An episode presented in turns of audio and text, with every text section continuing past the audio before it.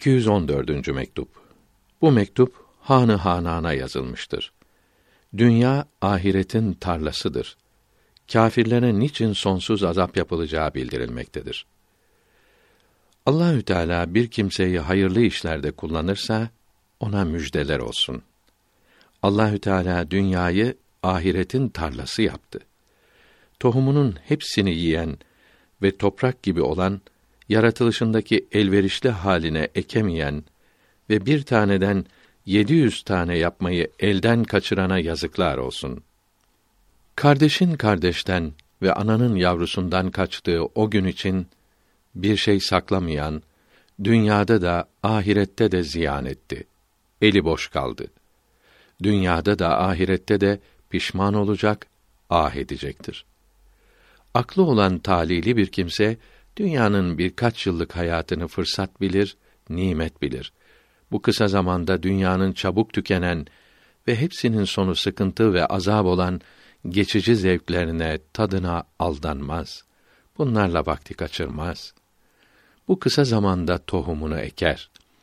Bir tane iyi iş yaparak sayısız meyveler elde eder. Bakara suresi 261. ayeti kerimesinde mealen Allahü Teala dilediğine kat kat verir buyuruldu.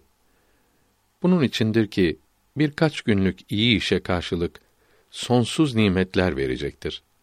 Allahü Teala çok ihsan sahibidir. Sual Karşılığın kat kat olması iyiliklerdedir.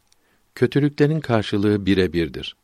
Böyle olunca kâfirlere kısa bir zamandaki kötülükler için sonsuz azap yapması nedendir?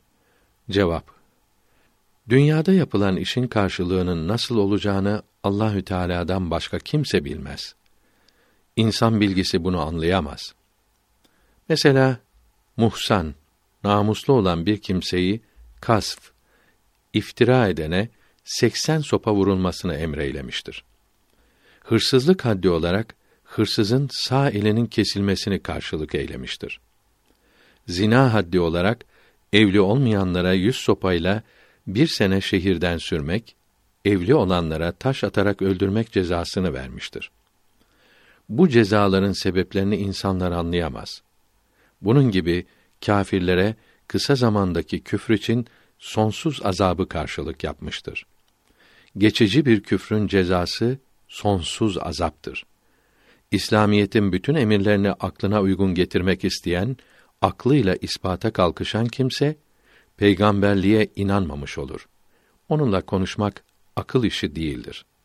Farisi Beyt tercümesi Kur'an ile hadise inanmazsa bir kişi ona hiç cevap verme. Konuşma, bitir işi. Fakirin Kaddesallahu Teala sırrahül aziz mektubunu getiren Meyan Şeyh Ahmet merhum Şeyh Sultan Tehani Seri'nin kıymetli oğludur.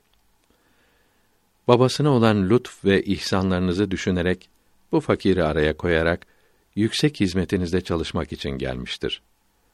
Babasına olan ihsanlarınızdan biri uşrulu bir yerin uşrunun ona verilmesine emir buyurmuştunuz. Emir sizdendir. Hakikatte ise her şey Allah'tandır. Selam sizlere olsun ve doğru yolda gidenlere ve Muhammed Mustafa'nın aleyhi ve ala alihi salavat ve teslimat izinde bulunanlara olsun.''